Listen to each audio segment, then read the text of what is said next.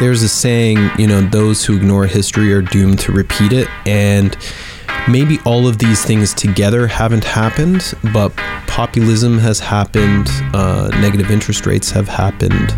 Uh, a lot of these individual factors have happened. You're about to hear my conversation with Nelson Arruda. We talk about the importance of asset allocation, why diversification is important and somewhat misunderstood. We talk about value, macro, and sentiment, and how those factors drive all asset classes. We also get his take on the current market environment and conclude with a series of recommendations. I hope you enjoy. This podcast is for informational purposes only. Information relating to investment approaches or individual investments should not be construed as advice or endorsement. Listeners should seek professional advice for their situation.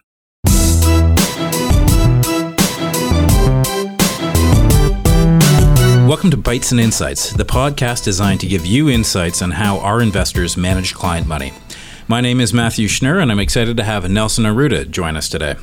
Nelson is the lead portfolio manager on our Symmetry ETF portfolios, monthly income portfolios, and two of our liquid alt products. Nelson, welcome to the podcast. Yeah, thank you very much, Matt. It's nice to be here. I look forward to a wide ranging conversation. Let's start off with talking about asset allocation as a whole.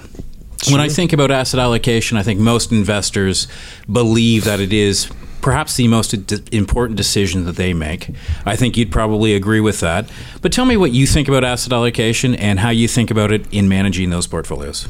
Yeah, I think uh, first talking about uh, how investors think it's important. I think when you when you meet them and you talk to them, they'll agree. Uh, but one thing I noticed the time that they spend thinking about asset allocation is probably less than they do when thinking about manager selection. And the stats are clear that asset allocation kind of dominates your portfolio. So it's a very important topic. Um, but, you know, if we look at how people think of asset allocation, there's a desire and a kind of a need to simplify it. Uh, so people think 60 40 or they think 10, 100 minus your your years, your age. Uh, and those are basic things and, and some of them work for a lot of people. Okay. Um, but the way to think about asset allocation, I think you got to start with two principles, right? Uh, you got to think about what the risk tolerance is for that client and that's a vague term. We'll we'll get into that, and then what's their required return or what's their cash flow requirements? Where where are they in life? Uh, so about the risk tolerance, I think you know somebody who's eighty uh, and retired might have a much higher risk tolerance than somebody who's twenty five. And I think a big factor for that is well, what's their wealth like? You know, what's their horizon like? An 80 year old who's very well off and has a lot of children right. and grandchildren uh, and their horizon is not 10 years. Their horizon is 70 years and they're thinking about how do i situate my family for success later? Uh, and that 20 year old who has a, a, big future ahead of them uh, you know let's paint the picture of you know somebody who's immigrated to canada uh, they are, uh, you know, in a different place financially, and they might not have a high risk tolerance. They'll have a lot of future cash flow requirements, uh, and so that will complicate a lot about that risk tolerance view. So incorporating all these things gets you to a risk profile uh, of where a client is. So that's why I think a lot of these simplifications. Um, I think are useful for the average person sure. to think about it. There is a relationship between age and and how much risk you can take, but there's a relationship between wealth, a relationship between the type of job you have, the the type of exposures you have. You know, if you have a job in finance, you know your portfolio performing well and you performing well are going to be tied together. Right. So you got to understand that. But all these things kind of complicate it. But that's going to define your risk profile. From your risk profile well, uh, it's really about getting the amount of return you need. Mm-hmm. So, you know, in an extreme case, say somebody's required return in reality is 3% or 4%. Um, you know, they don't have children and their time horizon is relatively um, medium term. Uh, then they could have a very high risk profile They could be willing to take a lot of risk, but that's just unnecessary for what they have to do. So you got to put these two things together. Uh, and then once you've done that, once you understand their risk profile, then you can sort of think about asset allocation. Right. And so maybe maybe to expand on that a little bit more, Sure. what you've just talked about understanding client risk profiles, uh, their required rate of return, Yep. something that we rely on our financial advisors uh, to really work with clients because Yep. it's individualized. Uh, you're running these portfolios. Uh, that uh, then people purchase in order to hit that required rate of return with a uh, an appropriate level of risk. How do you think about asset allocation, or perhaps diversification is the right question within those portfolios? Yeah. So uh, what we do, and you're right, the the advisor's really bucketing those clients into risk profiles. So we get the risk profile. We don't have to worry about that, but it's a big part. Right. And then with that risk profile, what we're trying to do, and it depends uh, on the product, but we'll take symmetry as an example. Sure. We're trying to get the best return for that risk profile. And uh, you know the asset allocation. There's a lot of ways you can get that, and you're trying to get as much diversification while not sacrificing absolute return. So, uh, people talk about risk-adjusted return, and they'll give you two examples. So, you know, if somebody's getting uh, eight percent return, um, but it's relatively volatile, where somebody's getting two percent return and it's very smooth, that two percent return might be better risk-adjusted return.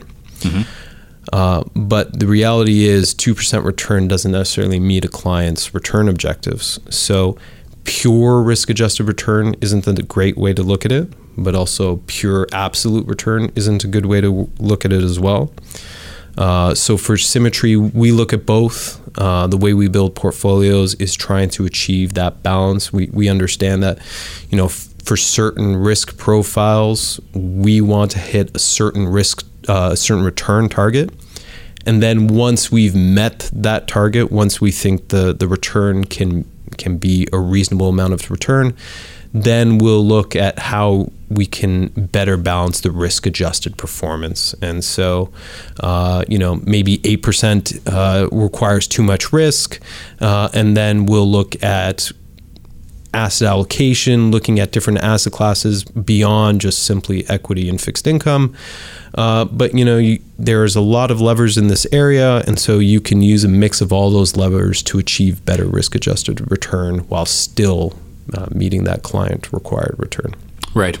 Uh, I'd like to focus in a little bit on diversification. You touched on it briefly in that last answer.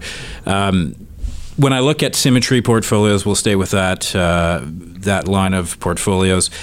If you look through, you can see thousands of names within the symmetry portfolios, and I. I realize that diversification is important, but there's also a concept of over diversification. Uh, and when you achieve over diversification, you end up with sort of beta or market return. How do you balance those two concepts? Uh, and what are some of the uh, ways to actually measure diversification or over diversification?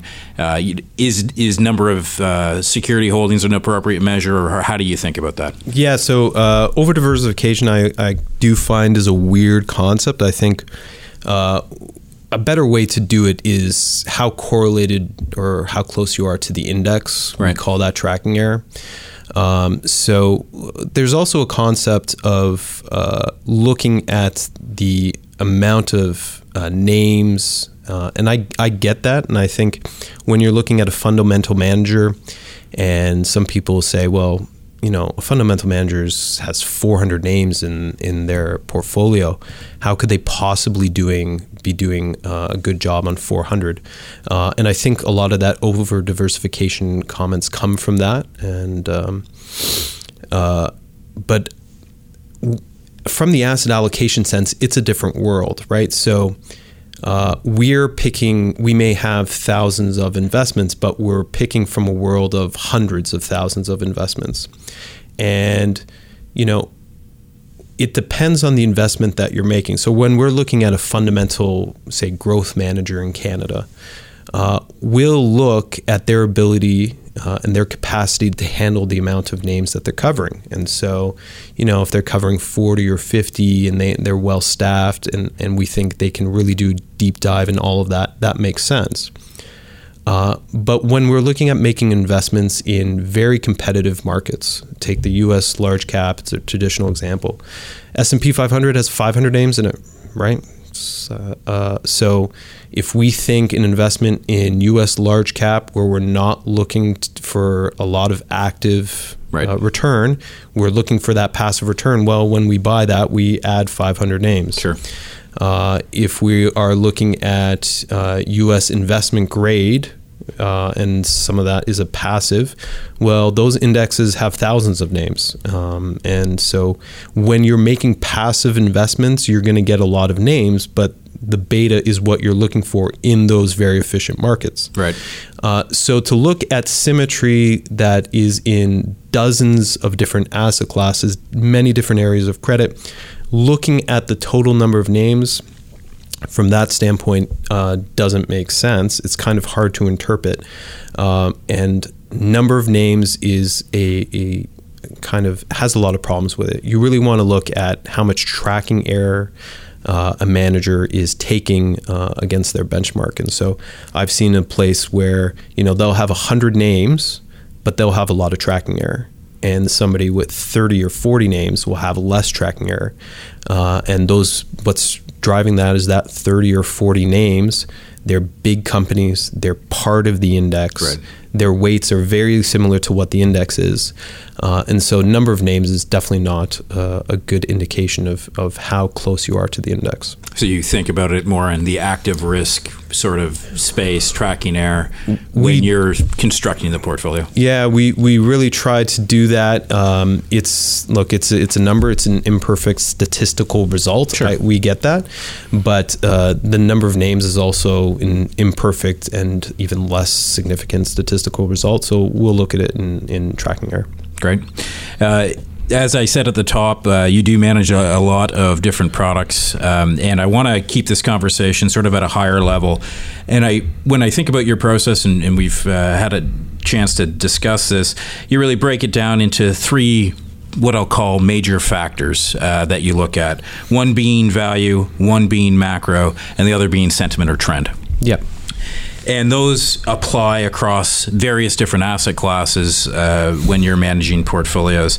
How did you? First of all, we'll, we'll dive into each of those uh, different factors, but maybe I'd love your uh, thoughts on how you came up with those three macro factors to begin with. Well, uh, I'd love to take credit uh, for that, but uh, these are not invented by me. And, and to be honest, it's a concept that's so old um, that I wouldn't know who actually came up with it. Okay. But when we do talk, and so um, when we do talk to other managers, other macro funds, other asset allocators, there's a common theme, right? And so if you think about what drives the price of any asset, any asset, I think everybody's on board with the value, right? There's a concept of discounted cash flow. How much money uh, am I going to get by holding this asset? And what's the difference between that and, and what its current price is? Valuation's not a controversial thing. I think we all understand that the macro environment drives asset prices, right? Uh, if we're in a recession, a lot of asset values go down, uh, not necessarily from valuation standpoint, but those macro environment themes, business cycle drives prices. Uh, so, you know, what is left and is kind of this unknown magical thing uh, we call sentiment but uh, you can almost think of it as the waves of the market or the noise caused by twitter uh, or in, in the current environment. in the especially. current environment, right? So uh, it's it's almost a fear, uh, a bull versus bear trade off. You know, people have uh, feelings about where the market is going to go.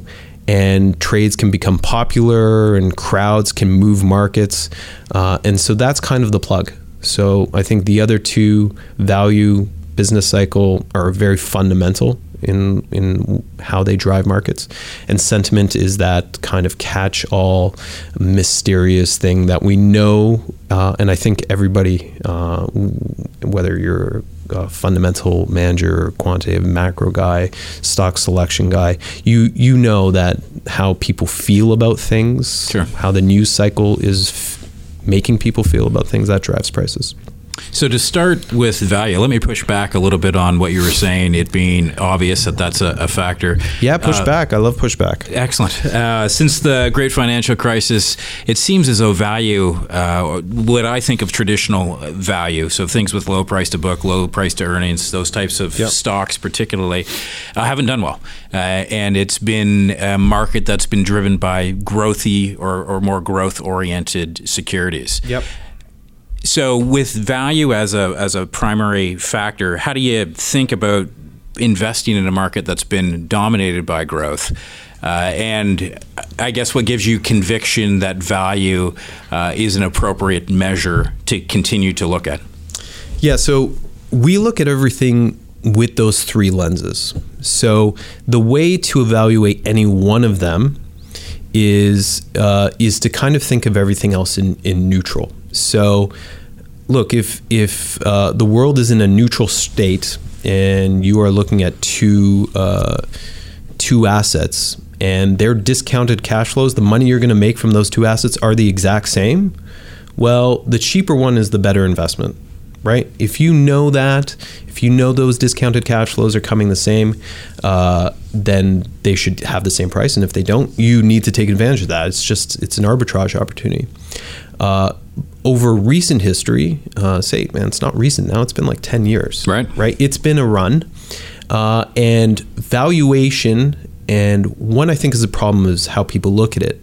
Uh, and and two, its its macro has been driving a lot of the views. So when people think value, one, it's uh, some people think of it as a his, use historical measures. So, what's their book to price? And book to price is very much a backward looking thing. Uh, and even current earnings yield is uh, is a backwards, somewhat backwards looking thing. When macro is driving the economy, when interest rates in the future um, go low, when you have that entire interest rate curve lower, then the value of those future cash flows increase substantially. And so, if you think about a pie uh, that defines what a company's worth, in a neutral stage, those future cash flows are worth X. But when you're in an extremely low yield environment, those future cash flows are worth much, much more. They take a much bigger piece of the pie. So it's kind of simply growth companies that have a higher loading on those future cash flows are going to benefit more uh, from a low interest rate environment because they have those future cash flow loadings. And so this has been a great environment for uh, those with that type of profile.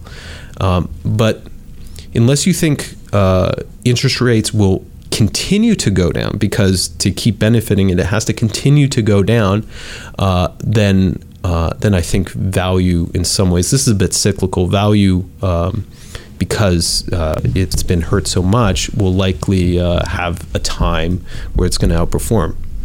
Somewhat unpredictable when that's going to happen, um, or or but what you want to do and what you want to avoid doing is getting caught up in recent success, right? Uh, I like value, I like growth. I think putting them together in a balanced portfolio makes sense. Some work well in good in certain environments, and some work. Uh, the other one works well in another environment, uh, and so that balance I think is important. Right. Uh, thanks for that. Uh, macro uh, is a another factor that we've identified as important to your process macro is a very wide term. Yeah, it, I'm assuming it comes with all sorts of conflicting signals. How do you think about analyzing all the macro information that's coming in through your models, and how do you interpret that and make selections within your portfolio? Yeah, so uh, you're right. Macro is a very big topic, and uh, I'll try to simplify it. So. Uh, what we bucket in macro is one th- thoughts about interest rate policy, and um, and then economic growth uh, and where that growth is. Those two are inherently tied together, right? So the central bank will try to use interest rate policy to um, to motivate growth in the direction that they want. So sure, they do come together, but they can be different. Uh, so you know, from an asset allocation standpoint, we want a global picture and somewhat also by region of what's going on. So interest rates drive everything. They drive bonds, they drive equities, uh, and so we are processing uh, a lot of data because it's it's the global economy. So statistical agencies. Um, uh, uh, just market sales data, all of all of this globally, we're trying to process to get a view on where interest rates are going. Uh, it's it's a hard job, but that's uh, and there's just a tremendous amount of data on on that. So we are uh, incorporating the use of a lot of computer technology. Having all these things in your head is very difficult. Sure. Some some person who can process it can process a lot of it. They sound interesting, but a computer can just do this much better than anybody can. Um, so we rely on that quite a bit uh, and also where growth is coming right? So we know there's a lot of engines outside of uh, interest rates. Uh, the consumer is a big engine. Uh, corporate spending is a big engine. Uh, so understanding where those are both globally to give you a sense of where general equities and fixed income is going but also regionally right? So how North America is doing versus Europe, how Asia is doing versus uh, South America. These are all things that we kind of need to understand for us to move asset allocation and add value. Right. Makes sense. And uh, I look forward in the next segment uh, to getting your views on the current macro environment since it's uh, rapidly changing, it seems, and very interesting. Uh, but before we do that, we'll move on to uh, sentiment uh, or trend. you've described it as sort of the plug factor, for lack of better words. Um, given that it is it seems like it's difficult to measure uh, sentiment because it's not um, tangible. Yep. How do you go about trying to model that and try to understand and make investment decisions by looking at that segment? Yeah. So, uh, so what you're doing, and this is for sentiment, you're trying to look for the result, and uh, it's very hard to understand the reason. So, um, you can look at things like, uh, you know, there's a simple price trend that people look at, and uh, it's a funny thing that momentum has worked for 200 years. I don't love that that's true, but it is true. So you got to pay attention to that. Uh, but also flow data, understanding where assets and dollars are moving. Uh, that can give you an idea of where the market is or where it can continue to grow. So, uh, you know, think about uh, how price appreciation happens. You need a marginal buyer. So, uh, for Toronto house prices to go up, somebody has to come in willing to pay the extra dollar that the sure. other person wasn't. Uh, and what can happen, and both for sentiment, is people can feel left out, and you see. Uh, you see flows, you see price trends, you see a lot of these things happen, uh, but there isn't infinite people. Uh, and so you need to be cognizant that that marginal buyer has to exist, right? Uh, and so it works both ways, and you want to also look at crowding. Uh, and when you don't have that marginal buyer, although the trends look very positive for an asset in that in that scenario, um, when they don't have the marginal buyer, uh, buyer, that trend can reverse very very quickly. Uh, so that's what I mean by uh, looking at sentiment. Uh, you, but you are kind of forced to look at the result. Um, okay. It's uh, you can look at some natural language processing, getting the news cycle and understanding that, and that can play a role, uh, and that will correlate to uh, trend, not necessarily crowding. Um, but those are the two kind of dynamics. Uh, it's the crowd moving forward, and then the crowd just running away.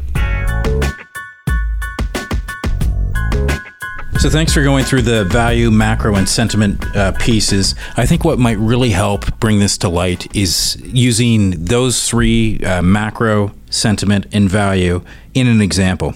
I know that currency management is something that you do in all of the different portfolios that you manage, whether it be symmetry, whether it be some of our liquid alternative uh, products where there's a segment for currency.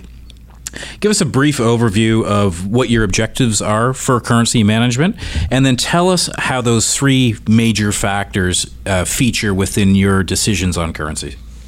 Yeah, so uh, currency is an interesting uh, area for us, and for us, it's a big deal. So, currencies for us have two objectives. Uh, the first is it's a risk in your portfolio, it's unavoidable. So either you're hedged or unhedged. One of those is going to work out better than the other. So it's going to drive returns. You have to do something about it. So we think of currency objective one, understanding and managing that, that risk. And for us, and I think what differentiates us a little differently is that we also look at it as a source of return. So for all of our funds, except for maybe the liquid alts, we see currencies in both of those.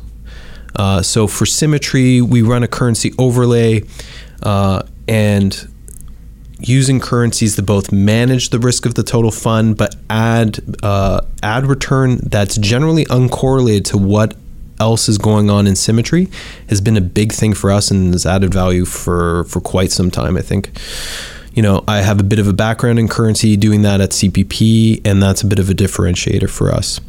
Um, now, I will just touch on what we do on on alts for the liquid alts funds. We see currency as an asset class where we can generate returns. So, it's uh, it's a return driver. It's less about migrating risk. It's looking at DM and EM currencies, and we're managing that to bring an un- uncorrelated return stream to those funds. So it's a bit different there. Got it. So there's two different strategies with currency. When we're talking about the symmetry portfolios or ETF portfolios, you're looking for a combination of risk mitigation with some alpha potential. Within the context of the liquid alt, it's it's far more about alpha potential, uncorrelated sources of return. Is that right? That's uh, that's exactly right. Yeah. So uh, especially for adding value, you know, you talk to managers, a lot of fund managers there. Uh, it's not a big thought uh, for for them. It's not uh, they they think of it as very defensively. They they right. just don't want currencies to hurt them, uh, and we take it to the next level. We think currencies is a place where you can add value.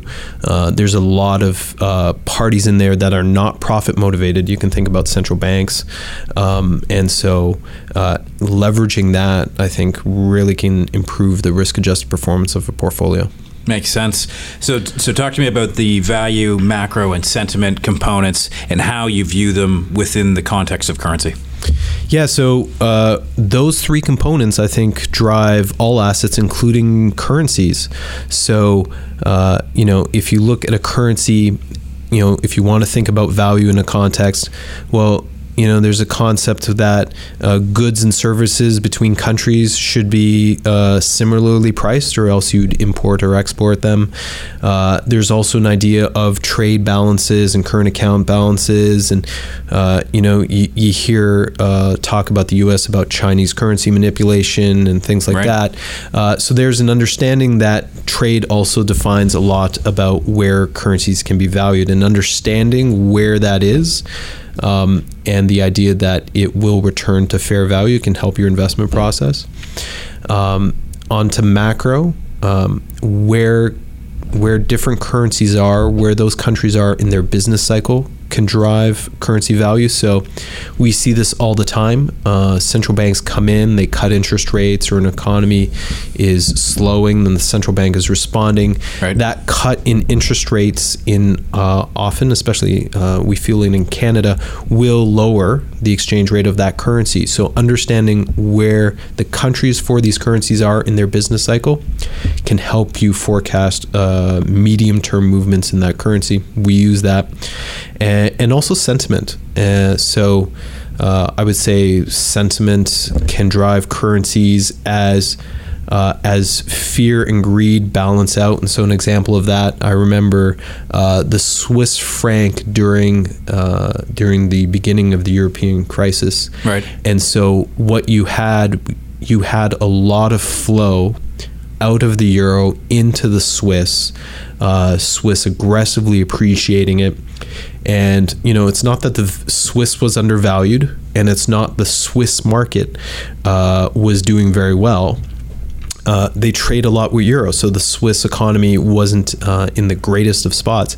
But what that was is fear, uh, people concerned about uh, holding euro or holding European assets during that crisis, and that fear caused flow uh, into Swiss. And so that's an example where sentiment and concern about the, the future, you could argue some of that's macro as well, caused a run up in that currency. So we use all three of these things. Uh, a macro is a big driver of currency returns to forecast where currency markets are going to go. What's nice is what drives currencies, there's a lot of similarities. So if you have a very good macroeconomic model, that'll translate to several currencies. There are outliers. Um, but you know, a model to understand the European Union's currency uh, also tends to work well for the British pound and, and things like that. They'll, they'll have similar drivers. Uh, where you get outliers are commodity currencies, so Canada, uh, Right. Norway, uh, Australia to a less extent. Um, but you can incorporate those differences. Currency is one thing that I know that uh, you actually started managing prior to joining Mackenzie. Uh, when you joined uh, CPPIB, uh, currency was one of the asset classes you looked at. If I look at your team, you can see various people with pension uh, experience uh, on the team. Why do you think that experience is important, uh, and uh, and how do you see that uh, improve your process when you come to more of a mutual fund or liquid alternative fund? Uh, well, I think uh, looking at institutions, uh, institutional investors like CPP or like teachers or like Caisse, they operate in a in a much less constrained world. Um, meaning that the investment strategies that they think make sense, they will invest in. So uh, it's less regulated from that standpoint. So they'll be closer to uh, what the sort of the cutting edge of investment strategies are, the cutting edge of risk management practices are. That's one thing. Uh, on the other side of that, uh, although they're not regulated explicitly, when they make a mistake, though, uh, you know, uh, they'll be front page news, and Sure. everybody everybody will hear about it. Uh, so that's an interesting balance because they'll be out in the cutting edge, but they will work extremely hard on filtering out what is just this new hot topic. You know, think CDOs during the financial crisis, Right. versus what really are interesting breaking through trends, uh, whether that's you know private investments, private debt, um, uh, more sort of diversifying asset-backed securities in the insurance space, things like that, things that that were not traditionally investments for regular asset managers, but give great diversifying uh, streams of income. Uh, so getting exposure to that, I think, really brings a lot of direction to where you want to go when you get into the mutual fund space. Um, and another thing is, you know, when you're part of a big plan like that, uh, you meet essentially the best of the world. So CPP just broke 400 billion dollars. It's an amazing number, um, but you know they invest in a lot of other managers so uh, talking to the best hedge funds in the world uh, talking about their practices um, and it's not a canadian thing it's a very much a global thing Right. uh, gives you kind of an insight of how uh, what the best practices are, not normally in what you're doing, uh, but what people uh, are doing in, in areas that you don't normally invest in. And that kind of exposure is very valuable. Makes sense. Uh, and you're able to take those best practices, uh, the best parts of them, and incorporate them into your process here at Mackenzie, presumably. Yeah, we do. Uh, we do everything that we can. There are areas that mutual funds are uh, slightly more restrictive in, in course. the case of private assets. So you don't have a piece of the 407 and symmetry or anything like yeah, so if they offer me a piece of the 407, although the size that even a nine billion dollar fund could buy would not even move the dial for a six uh, four hundred billion dollar fund, it's not even probably worth their time. Sure. but um, but absolutely, yeah. So a lot of the practices they do for portfolio construction uh, outside of private assets, what they do for asset allocation, those practices uh, can translate directly to what we do here, and we that's exactly what we do. Great.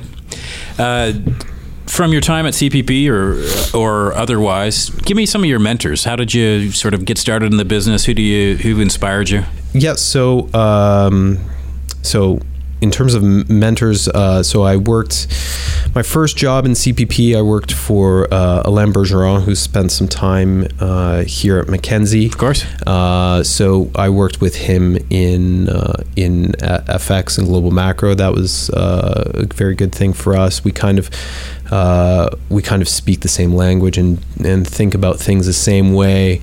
Uh, in terms of uh, other people, there's been a lot of people at CPP. I don't want to, you know, embarrass them with uh, with them feeling that they're my mentors, but uh, there's been a lot of senior people at CPP that that really set the direction of that plan and, and just their policies and how you know you know they did something maybe 10 years ago and a lot of that is still in place. It just speaks to the to the quality of of what that institution and the people who've gone through there and still are there.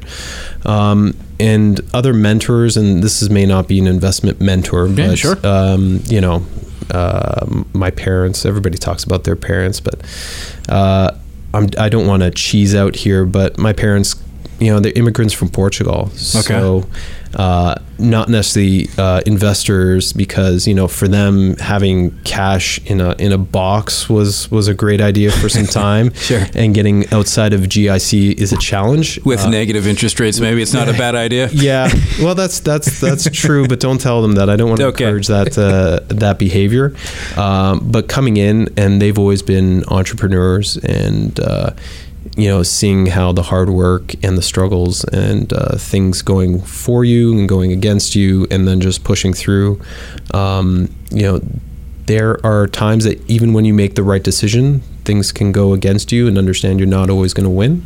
Uh, that lesson translates to life and definitely translates to investments. So um, that's that's probably the biggest thing.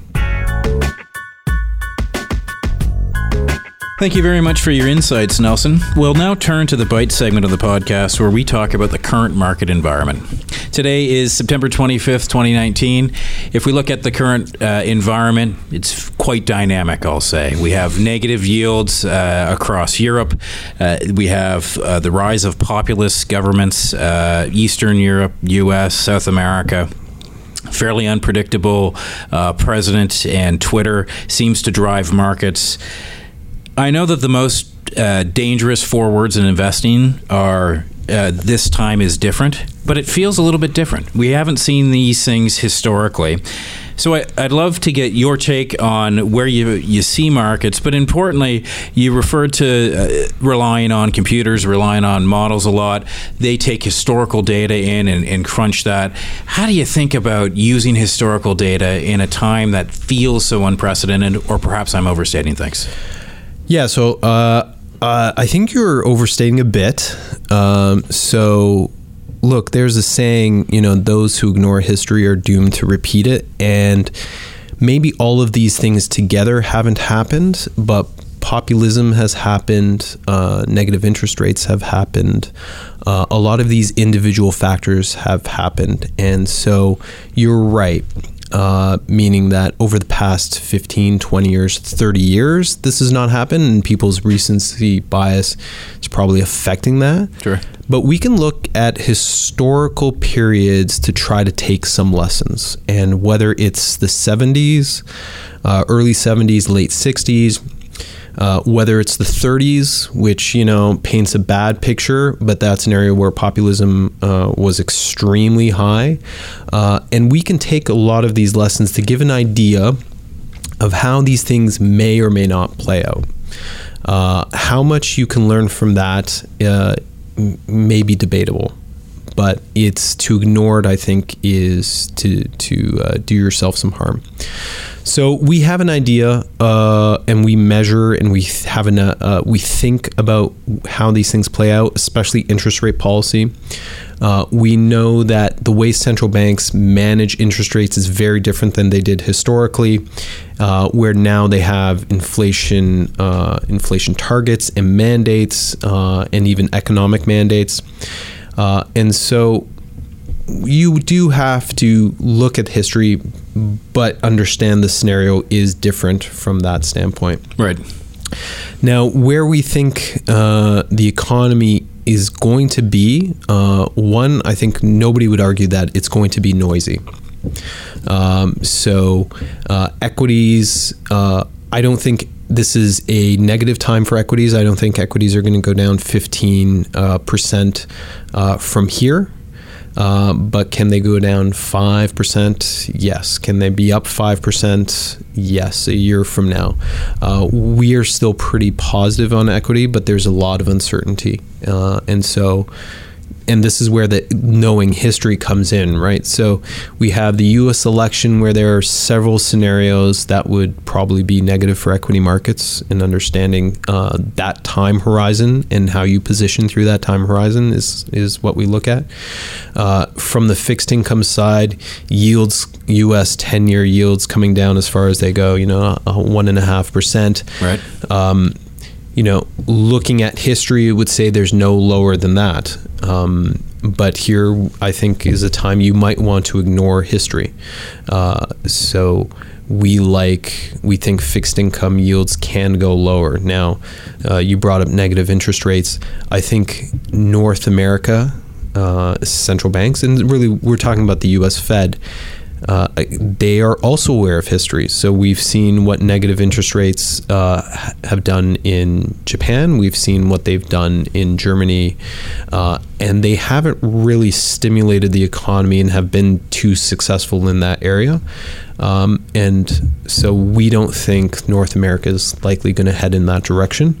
Uh, but the central bank is also not going to ignore uh, a slowdown. So whether they act in uh, further quantitative easing uh, or whether they use other tools, uh, which is probably good for bonds but probably won't bring negative interest rates in, um, is something they're going to look at. But again, you know, there's a lot of moving moving parts here uh, we haven't said uh, Trump, but Trump uh, is an unavoidable uh, issue. Uh, Trump, and on the other side, the Demogra- uh, Democratic uh, race, Elizabeth Warren and Bernie Sanders. I would say, um, you know, good or bad for the economy, they will move prices. Sure. Uh, and so uh, how that plays out will be a, uh, have a large impact, and it could be that uh, it all plays out and trade deals with China um, come into play, and the economy and all these things stabilize, and then the central bank doesn't have to do anything, and that would be actually a pretty negative uh, spot for fixed income but a good spot for equity. Uh, and so we we have to keep an eye on all these things and understand uh, what the range of outcomes is uh, and not load up on one specific scenario um, because there's just dozens and dozens of potential outcomes. Uh, so you have to balance, and this is where the risk management of your asset allocation makes a lot of sense. Don't bet on one thing happening because that exact thing will not happen. Uh, that's the only thing you can be sure of. But trying to to balance out what you think can work in a bunch of scenarios. So it sounds like your base case is modest growth for equity markets. Call it modest for fixed income as well. Would that be fair? Yeah, I, think uh, I think the base case is uh, trade tensions somewhat normalized. There's a lot of motivation on both sides. Uh, an election is motivating uh, uh, uh, Donald Trump to have a positive economic story going into that scenario. Right. And China is currently feeling uh, a lot of pain from trade. They're a very export driven economy. Uh, and you know, for them, they have a demographic issue which they're running a timeline against, and there's currently uh, unrest in a lot of parts, and they want a a good story. Uh, they want a positive economy. They want population uh, feeling more confident about future, and and so they are motivated for a trade deal as well. Uh, so I think in the base case, I think things probably quiet down, but um, it is very unpredictable how these things are going to play out. So, given that level of unpredictability, um, it sounds like you know, if I'm thinking about a traditional standard deviation or standard distribution curve, sorry, uh, we'd be at a scenario where you have fatter tails, uh, and maybe your base case you have uh, somewhat less confidence in that. How do you translate that into actually needing to take positions in portfolios and manage client money? Yeah, I, th- I think what you do uh, is you know, there's a lot of investments that a lot of investment options out there. Right. And so, you know, I've brought up the euro before. But if you think about where you're going to take your active positions, taking an active position solely based on Trump is probably a bad idea. Uh, taking, no insight into what the next tweet is. Uh, I really, I really have no idea. Um, I'm, I'm sure it'll be funny. I'm sure there'll be misspelled words. Um, okay. But uh, but uh, yeah, I'm not going to do that. But where you can, what you can do is you can find investments active opportunities in areas uh, that's a little less loaded on that news. And so, uh, you know, talking talking the euro currency, that's a spot that we think, you know, in a lot of those scenarios, uh, we think the euro goes down.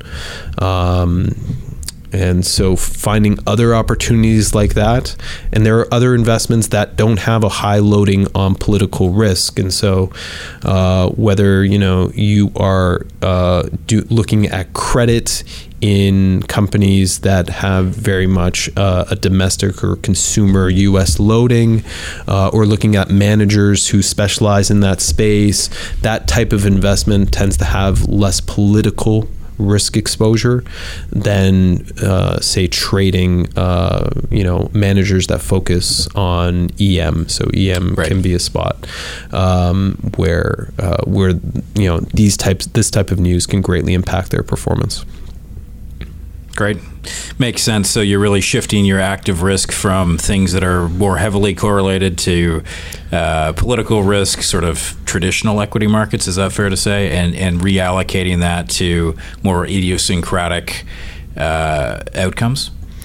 Yeah, so uh, you know we we actually kind of build these things uh, into the models and and looking how uh, risks can size your position.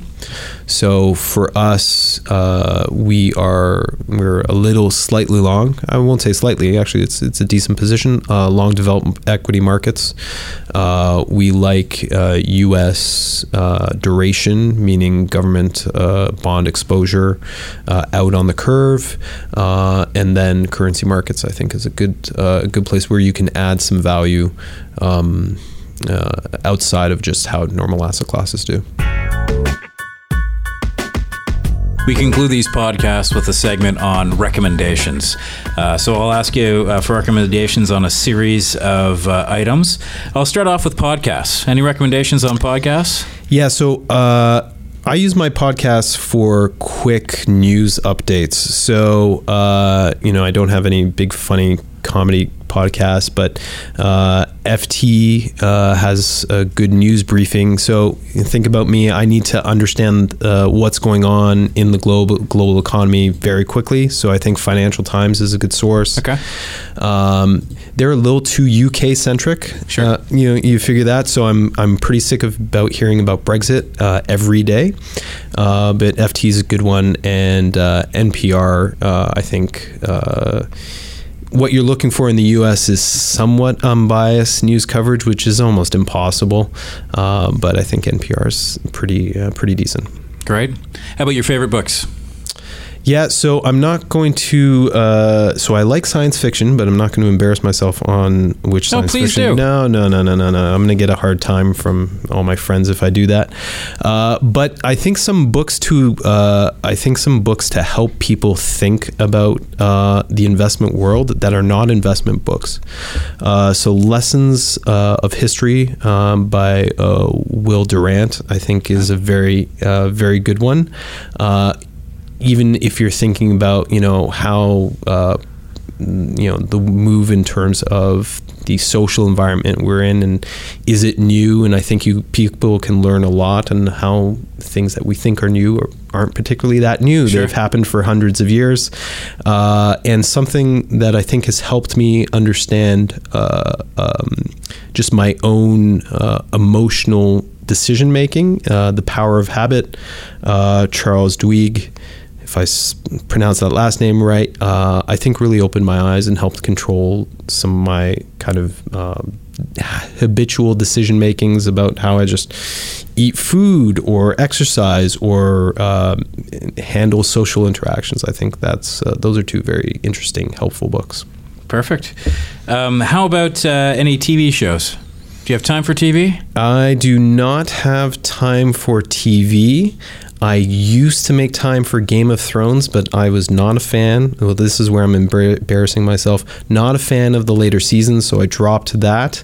Uh, I will have I think a, we just lost all of our audience. I, I'm so sorry.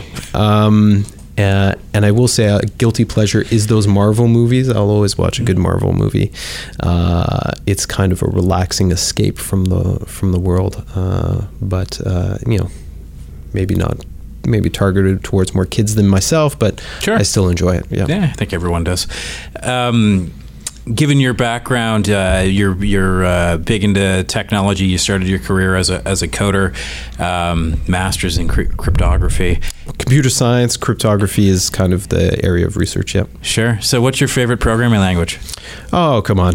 Um, so I will say, so right now we do a lot of stuff in Python, uh, but uh, I do miss the days where, so Python, for those in the audience who code, uh, is a very uh, useful language for doing statistical analysis, but I do miss the uh, C++ uh, C days where you really had to be a very careful coder in how you manage memory and how you design things. I think a lot of coding languages, uh, and Python's not that new, but a lot of the common programming languages right now encourage sloppy programming. So, uh, which is fine.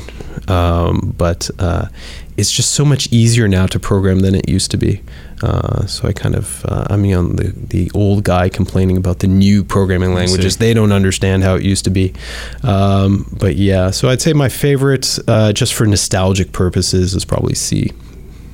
Thanks. Uh, last one uh, restaurants. Uh, in Toronto, uh, we have great uh, restaurants all around the city. Where's your favorite place to eat? So I'm a big fan of, of burgers, which my uh, waist definitely occasionally uh, is uh, shows a reflection of that. But uh, we have good stuff around here. Uh, so we had uh, Rudy open up uh, across the street, uh, and they have a good fast food style burger. Okay. So I, I like that. I kind of I'm a bit of a burger guy, so I categorize them into two things: fast food style burger. Think your McDonald's uh, cheeseburger burger. And Rudy's is pretty good, and uh, Richmond Station has a, uh, a very good gourmet style burger. I would consider them probably the best in the city. You can tell you're a burger guy when you segment your burger recommendations. I know it's it's a, it's an art. It's it really is an art. Nelson, thanks so much for your time today. Really appreciate it. You're welcome. Thank you. The content of this podcast, including facts, views, opinions, and recommendations, is not to be used or construed as investment advice and is not an offer or an invitation to buy or sell any security. The content of this podcast should not be relied upon for any purposes, and Mackenzie Financial Corporation is not responsible for any reliance upon it. This podcast includes forward looking information that reflects our current expectations or forecasts of future events.